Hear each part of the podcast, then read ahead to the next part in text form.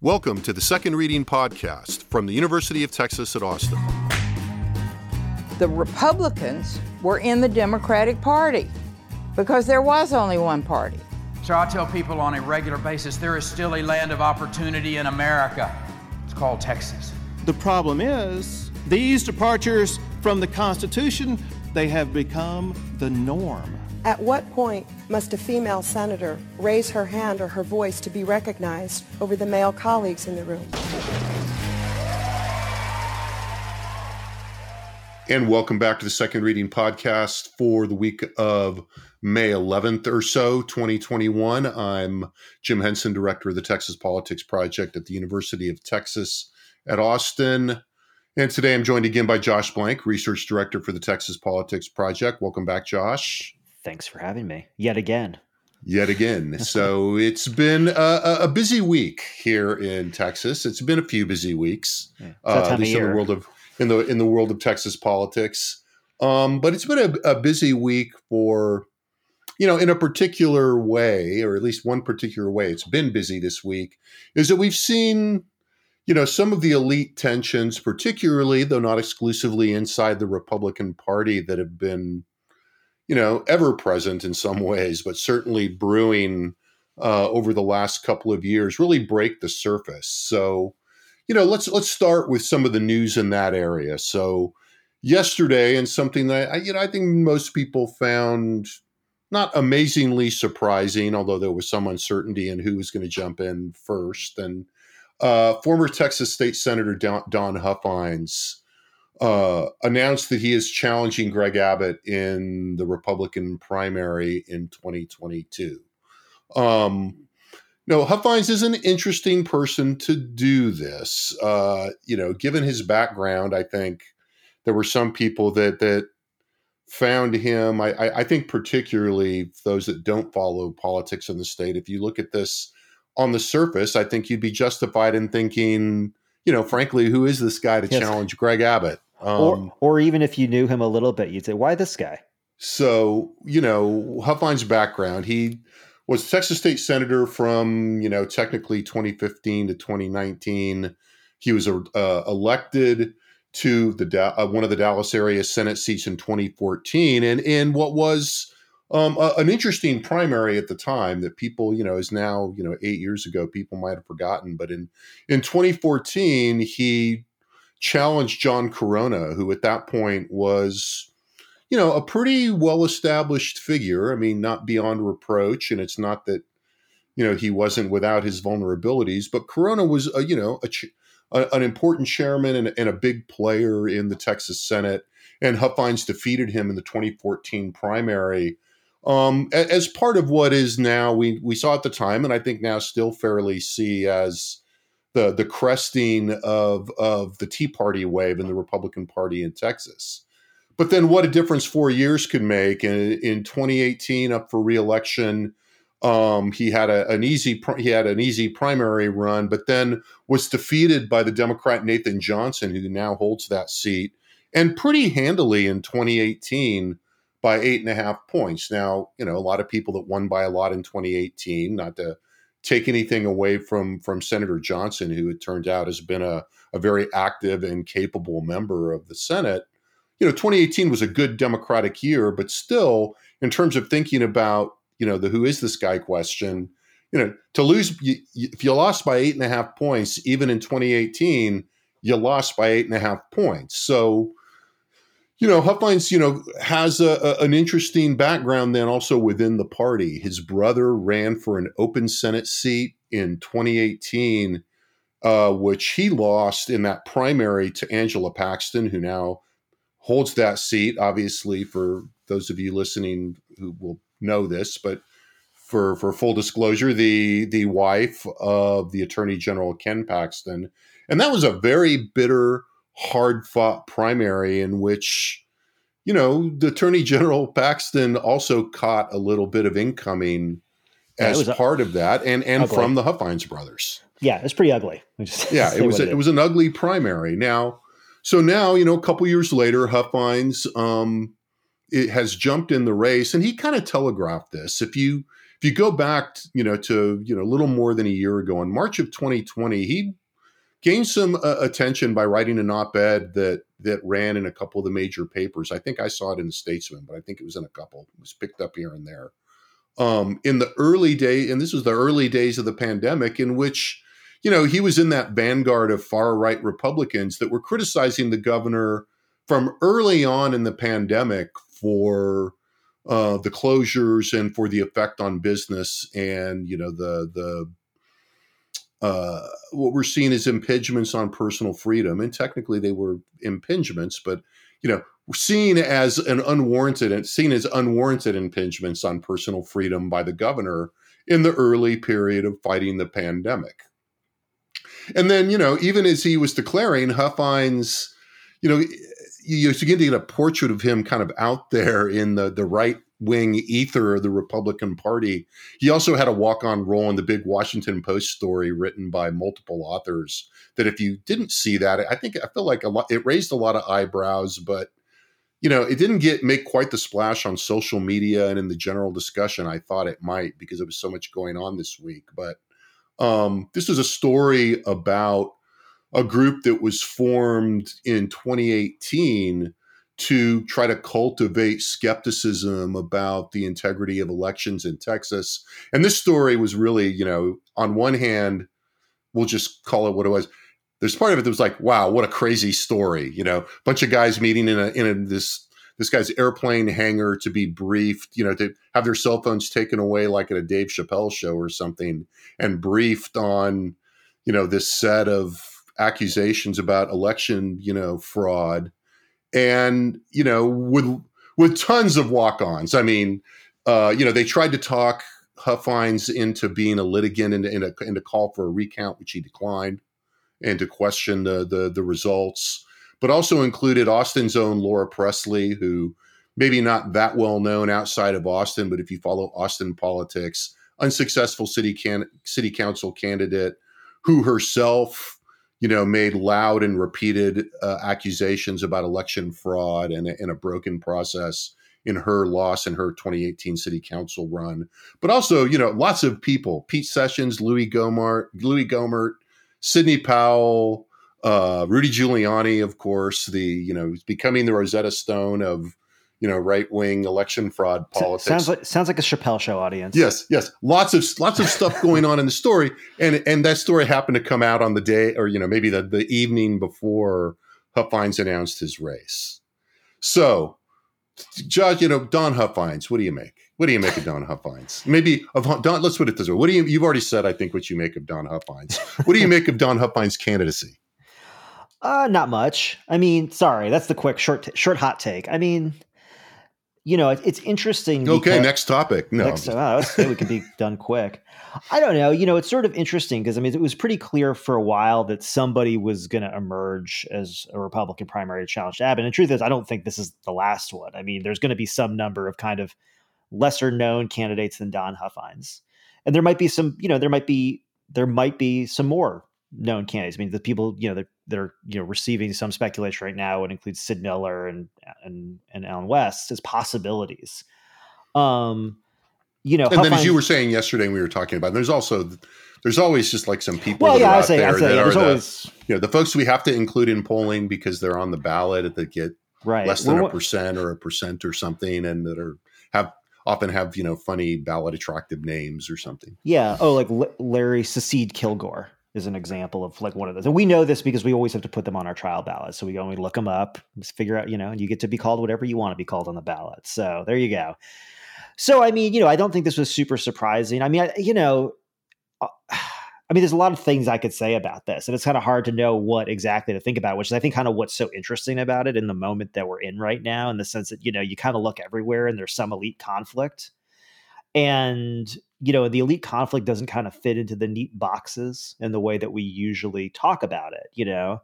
And so on the one hand, I would say it's not surprising. People are going to emerge, and there's a lot of reasons for that. I mean, one, I think, you know, despite all the strengths of Abbott's positions, you know, again, we've written recently how his position has weakened over the year of the pandemic, which I think is unsurprising for anybody, right? Um, but he still has, you know, seventy-seven percent of Republicans approving of the job he's doing. Is it, in, is it, as intense as it used to be? No, but it's still seventy-seven percent. He still has, you know, forty million dollars in the bank. Now, Don Huffines, I understand, probably has a lot of resources he can lean on as well when it comes to running a campaign. But, you know, he has to uh, spend his own money. He has to spend his own money. That's right. But I mean, but that also speaks to something too, which is, you know, it's an interesting moment. It's like, you know, I can, there's some think, aspects of this that make a ton of sense, right? I mean, you know, you've got a Democratic in the Democrat in the White House and Democrats in control of Congress. I think there are a lot of Republicans who are looking at this upcoming election thinking this is a good opportunity for me. And if that means I have to get, run over another Republican to get there, so right. be it. Right. I think there's some long-term frustration. I mean, people talk about this all the time, but in a state that's been dominated by Republicans in the statewide level, and who aren't going on to become president or do other things, you end up with a logjam. And I think there's a lot of people who would like to move up. And so I think there's a certain amount of, you know, of that going on.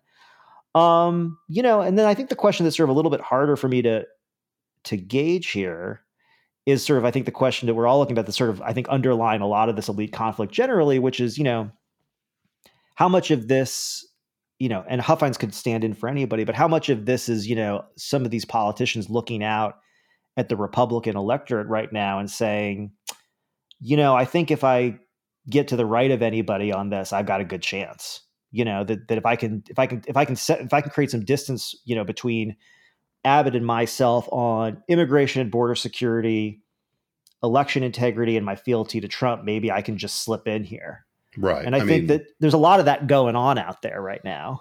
Yeah. I mean, you know, and, and you know, I mean, in some way, I mean, Huffine's announcement was almost like a, a parody is too strong a word, but it's, you know, if you're going to write the T V version of somebody that was going to, that was going to challenge Abbott, you know, in this environment, you know, part of his announcement was, you know, fin- about finishing the wall.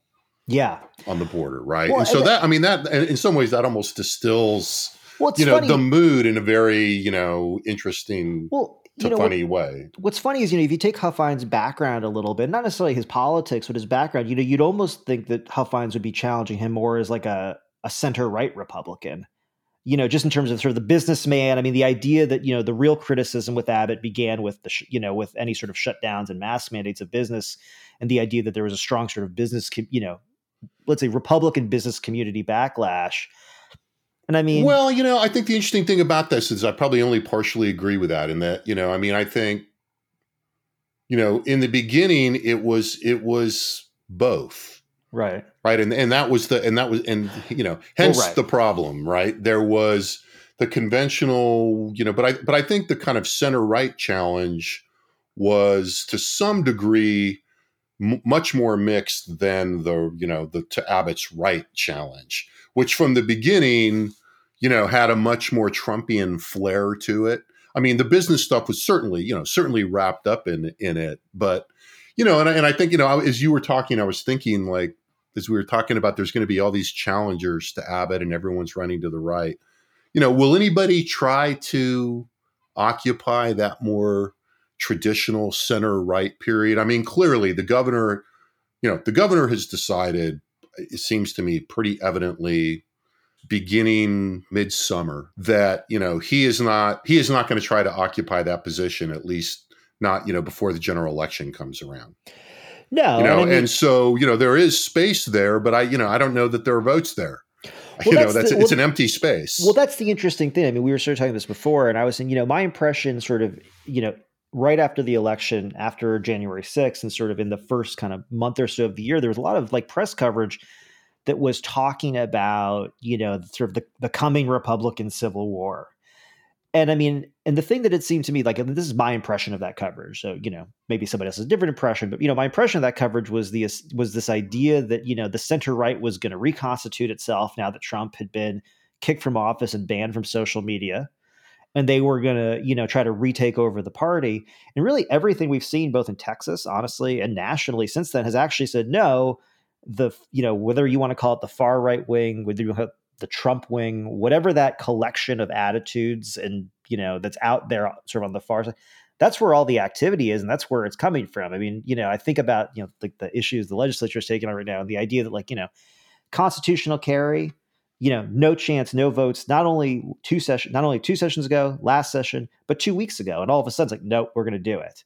the idea of an abortion ban without an exception for rape or incest is a possibility is like, well, okay. I mean, but this is the sort of thing that Republicans here used to try to avoid these kinds of votes. Well, see, I think you do something interesting there, though, that I, that leads me to kind of, you know, I kind of structure this a little bit differently, I think. So, you know, there was this, the big post-Trump discussion, which, you know, I think of as, you know, focused a little bit more in the national realm. And I, not, you know, I don't know that, I mean, I think different people had different expectations about, I mean, there was certainly the big question, Trump has lost. How much has he delegitimized himself as a result of January sixth? And he's kicked off social media platforms. You know, what is this fight going to look like? You know, I, I you know, I, my impression, and, you know, I don't, you know, like you said, you know, I think one could, this is kind of a maybe more Rorschach than analysis.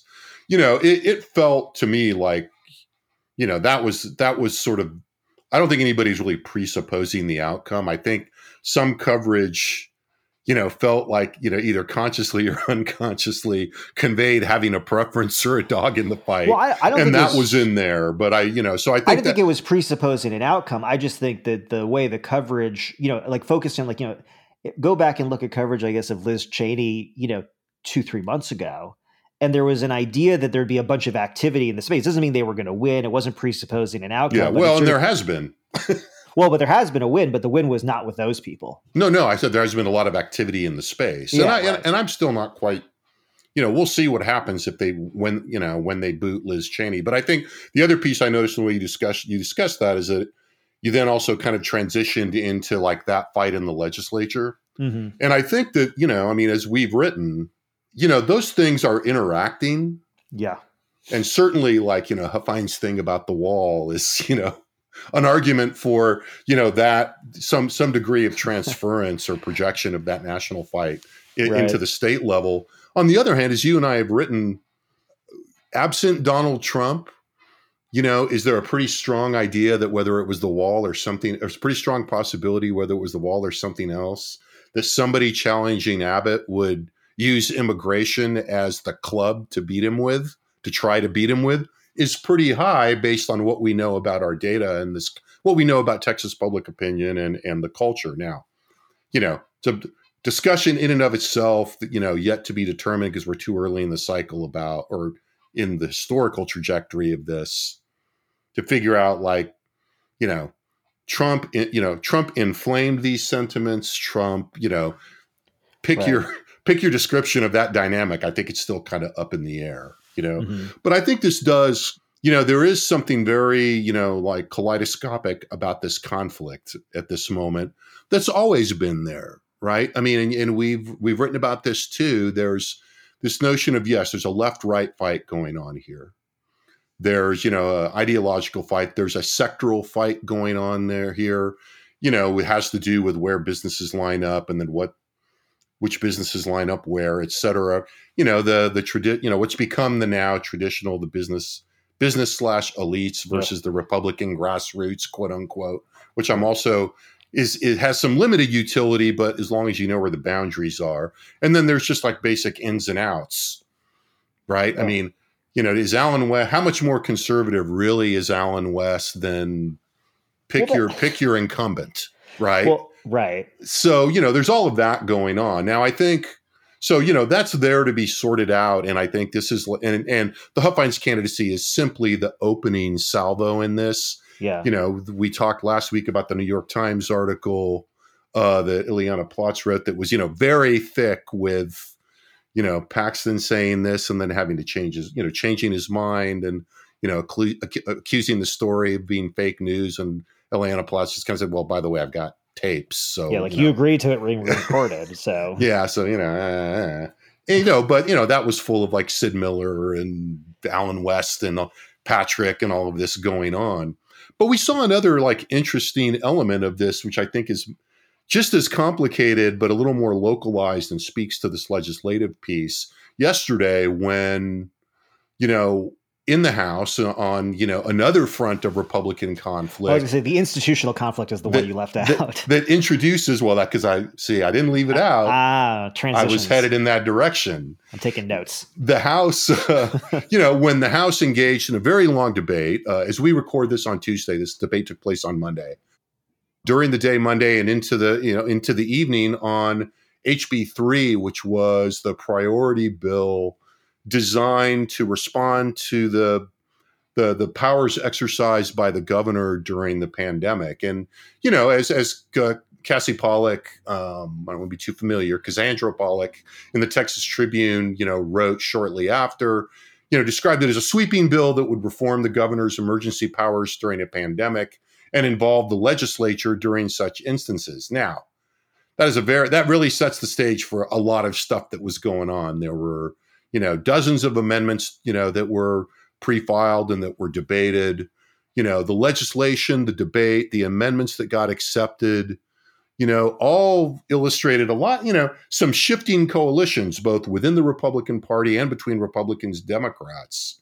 And, you know, it underlines really just how careful we have to be about, you know, to flatten these conflicts. There's a lot well, of dimensionality. Well, I was going to say, you know, the other dimension that came up in that also in terms of the conflict was, uh, I mean, you could you could say just state say state versus urban, local. Yeah, state versus. I was going to say I was actually going to make a little more specific. Say state versus urban governments. Yeah, I mean, although basically. you know, yeah, it, with increasingly the yeah, right, the, the state being the, you know, animated by, you know, rural and, and suburban uh, members. I think in that and that and that is where we see a little bit of a reversion back to the the a partisan thing because of the a partisan. cleavage because of the way that those voters line up and those parties which we've talked about.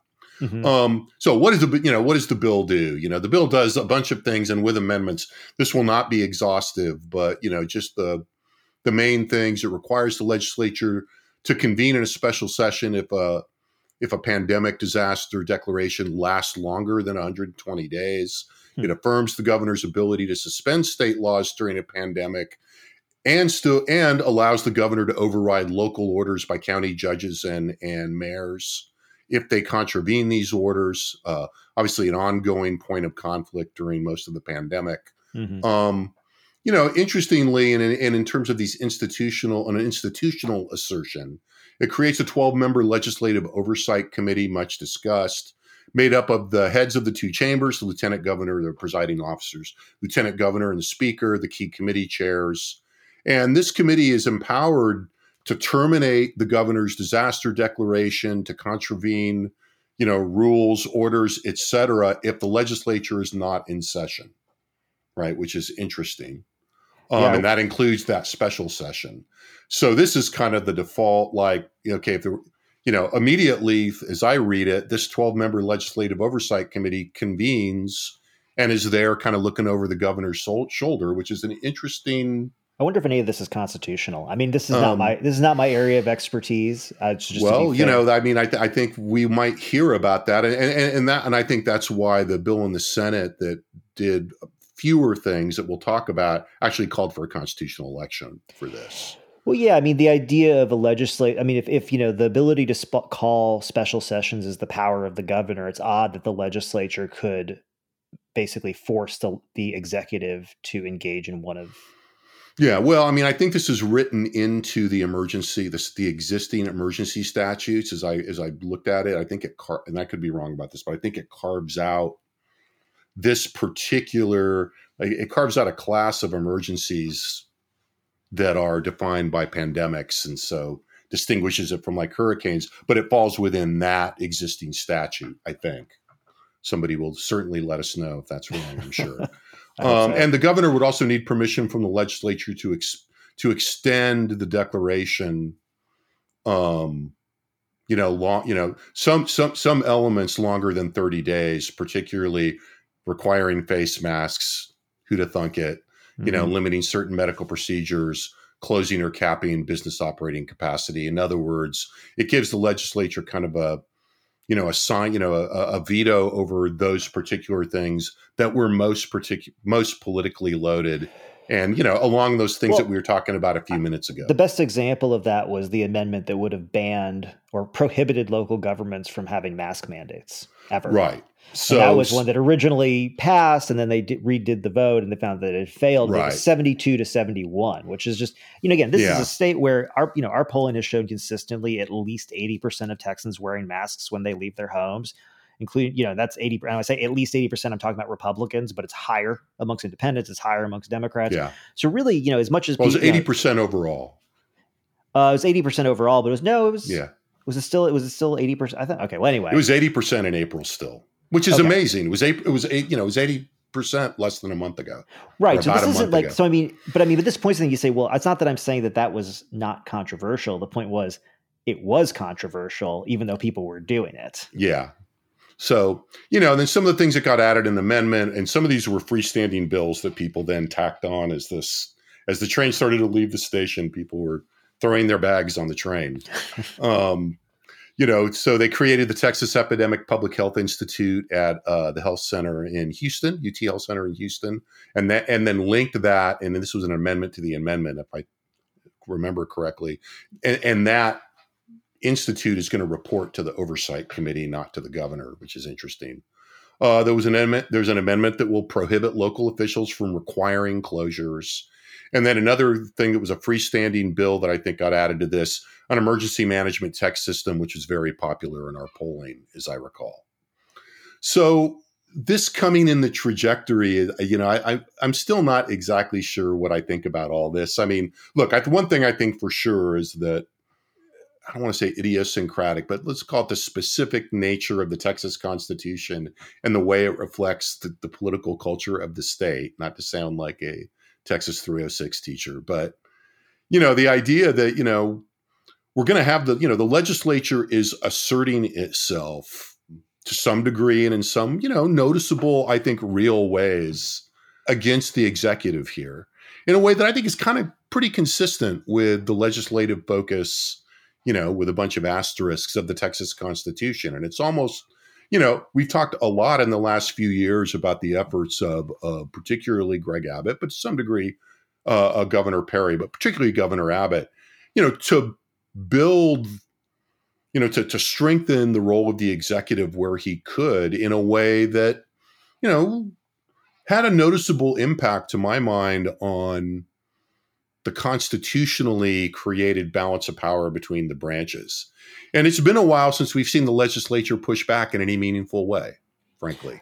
Well, in that my probably, view. Well, you know, and I mean, I think, you know, despite seventy-seven percent approval, that, you know, even though this is an extremely inside baseball kind of debate, I mean, this is not yes. something that, I mean, first of all, think about all the provisions you've listed. I mean, you know, And, and all, and then again, the shifting coalitions, yeah. depending on what the provision is that you're talking about. I mean, ultimately, there's a lot of things in this bill for for voters of various stripes to like. I mean, if you're just a Democrat and you're asked, hey, do you want to take powers away from the governor in the next pandemic? The answer is yes. If you're a conservative Republican who doesn't like the way that, you know, Abbott managed the pandemic, there's something for you to like here, too. Even if you're a moderate, you know, let's say a center-right Republican, I don't want to say moderate, but a center-right Republican who doesn't like the way the localities handled it, but are happy with Abbott, there's something for you to like here. But ultimately, the fact that there's so much in here that, you know, really places new limitations, reorients the relationship between the legislature and the executive branch, especially around this stuff, shows, you know, to some extent, going back where I started here, how a governor with seventy-seven percent job approval and forty million dollars is definitely going to see multiple primary challengers, because the yeah. pandemic was a messy thing. And it was especially messy for Republicans who, again, you know, we've said this before, but pandemic requires, you know, a large government response, and it requires people to behave, to to engage in collective actions, which is not really, doesn't really cohere with Republican ideology as it relates to limited government and individual responsibility. Right. And and these are things that we know are, you know, kind of animate, you know, the political culture and animate. Well, and animate you know, the kind of people the, the who get active and, right. well, and people and really activate the types of politicians and the types of, you know, voters who get activated in Republican primaries to a greater yeah. degree. I mean, you know, and we asked about this, and we got fifty-five, you know, we asked people, do you support or oppose limiting the emergency powers of the Texas governor during a pandemic or similar health emergency? It was clearly aimed at, you know, taking people's temperature broadly on this. And, you know, we got fifty-five support and forty percent oppose. And, and to your point about, you know, this is, you know, these kinds of institutional questions, you're automatically asking people to think about things at a level that a lot of people don't think about. So we got eighteen percent saying, I don't know. Yeah, well, um, the other, but there was the, a lot of you know, but there was a lot of Republican support, even if it wasn't, even if it was closely divided. I mean, it was forty-three forty-five among Republicans. Well, and so, I'll put it this way. If you're a Republican voter who had heard anything about this conflict before us asking you this question on the survey, you're probably a Republican primary voter. It's um, just, yeah. it's just too, I mean, it's just such an, in, I mean, it's just such a, you have to be paying a, a good amount of attention. I mean, just from all the other polling we've done that we, where we talk about sort of, you know, nexus of government power type questions, it's yeah. just not something a lot of people are thinking although, about. Although I would say this is probably a little more salient than than usual. Yeah, I agree with that. Because of the context of the pandemic. And it's like, you know, these stories were not on, you know, these were not A four or even B one stories. These were A one stories mm-hmm. as, yeah. you know, as as the governor was being challenged. So I think, you know, I mean, only eleven percent, you know, and the, you know, I mean, although, to, you know, to your point, you know, twenty-one percent of, of Democrats and, and, you know, again, a third of independents, no surprise there, you know, had, you know, said they didn't know in response to this question, but only eleven percent of Republicans said they didn't know. So, right. you know, but I mean, I, you know, I mean, one doesn't want to undersell the degree to which, you know, as we watch this unfold on the floor, there was some classic log rolling going on here. I mean, there was a little something, you know, you kind of said this, I think, in a slightly different way, but at the level of like what was going on in the room yesterday, in the mm-hmm. chamber yesterday, there's a little something for everybody. Mm-hmm. You know, I mean, some of the Republicans, the primary Republicans or, you know, kind of activist Republicans, if you will, you know, got these assurances that, that local, you know, local prerogatives would be hemmed in. You know, institute, call them legislatively institutional Republicans who felt like for whatever reason, the legislature should have had more say, got a little something out of this. There was a little something for everybody. You know, Democrats got some more legislative oversight and some science out of this. So, you know, the way this, this unfolded was an interesting example of how the House works, right? And how the legislature works. Now, having said that, what we should say is that, you know, if the House gives its, you know, if this survives third reading, which I'm I'm pretty sure it will, um, it's unclear whether the Senate, what the Senate is going to do. There's no companion bill, so this is going to get shipped shipped over to the Senate. You know, the bill that they voted out was very different from this. Required the governor to call a special session in order to declare a state emergency that lasts more than thirty days, but also included a, a, a potential constitutional amendment. Right, so that would require the approval of Texas voters. So it's unclear whether the House and the Senate are actually going to settle, but that's an, you know, but well, going into a primary election, that's very interesting. It's that's a very another interesting one of those, to watch. You know, was that, was that the Senate, you know, pushing its preferred option, pushing an option it knew it wasn't going to go anywhere, or waiting for the House to deal with the mess of it and see what came out. Yeah. And, and there's been a lot of that, as there is in, in any session, there's been a lot of that going on between the Senate and, and the House on this. So there's a lot of cross currents here. I want to I want to clarify one. I want to be fair to Don Huffines here, Senator Senator uh, you, Huffines. Yes, I was just, your, well, your conscience is bothering you a little, is it? Well, a little. I want to be, I want to be I don't want to be too flip here. And part of the reason, you know, you said, you know, what do you think of his candidacy? And I said not much. And it's not because, you know, he's not potentially a credible candidate or he won't fund himself. You know, the thing that I've actually been thinking about in all of this is the fact that, you know, the delayed census count is going to make this really hard for challengers. I mean, ultimately, everybody knows who Abbott is. Everybody knows who Patrick is. Every, you know, people know who Paxton is. And, you know, and so ultimately, to the extent that, you know, for Republican elected officials who enjoy pretty solid job approval numbers amongst Republican voters, the delayed calendar on that means that, you know, other Republicans who are going to come forward. What I mean is another Republican who's going to come forward and seriously have to challenge Abbott is going to have to have higher name I D than Huffines to begin with, I think. I think they're going to have to come in with a little bit of a coalition or some of their own voters, people who voted for them statewide before. I think that's really, if there's going to be a serious challenge, it's going to have to be someone like that. It would have to be, and I'm not speculating in any way, but it would have to be a Patrick. It'd have to be a Sid Miller. It'd have to be a Ken Paxton. It'd have to be somebody else, I think. I mean, even Alan West, I think, you know, that's, I think that's a challenge for him, except that he'd be on T V like all the time. But you know, I think that's the one thing. I, so when I was saying, you know, I don't think much of it. I just, I don't think he's the, the right person to put up a strong challenge against Abbott. Yeah, in that's, the context I mean, we face. Okay, you should you should feel good about that.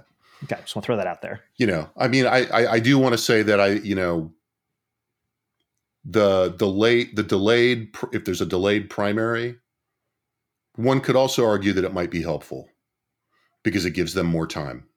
Now, if the field gets more crowded, as you're saying, and then it gets harder for Huffines, but a delayed primary, I think overall, if you're an incumbent, it's generally, all things being equal, it's not good. Because, you know, it it just creates more space for, you know, things to happen or for whoever to build support. Now, you know, it doesn't negate all of your advantages. That's why it's kind of an all things being equal thing, but...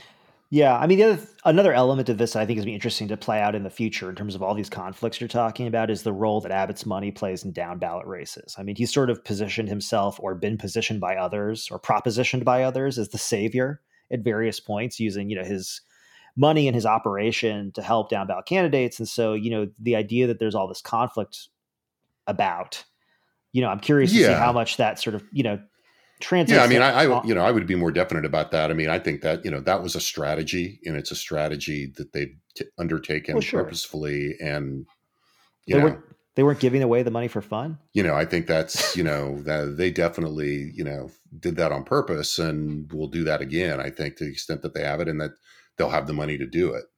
Um, so we wound up going back, but. Um, Sorry, it's my conscience. Yeah. So at that point, I think I'll just, you know, call an abrupt end to this and say, um, you know, for those of you listening, you know, it'll be interesting to watch this bill and see how these institutional politics play out some more uh, as the, the legislature enters its final frantic weeks. And I see no signs that it's going to get any less frantic. So uh, we'll be back probably with things to talk about in, on the legislative front next week. Thanks to Josh for being here. Thanks to the... Uh, our excellent technical crew in the Liberal Arts Development Studio in the College of Liberal Arts at the University of Texas at Austin. Thanks to you for listening. Lots of the data we talked about and much more on our website, texas politics dot u texas dot e d u. And we will talk to you next week. Thanks for listening. The Second Reading Podcast is a production of the Texas Politics Project at the University of Texas at Austin.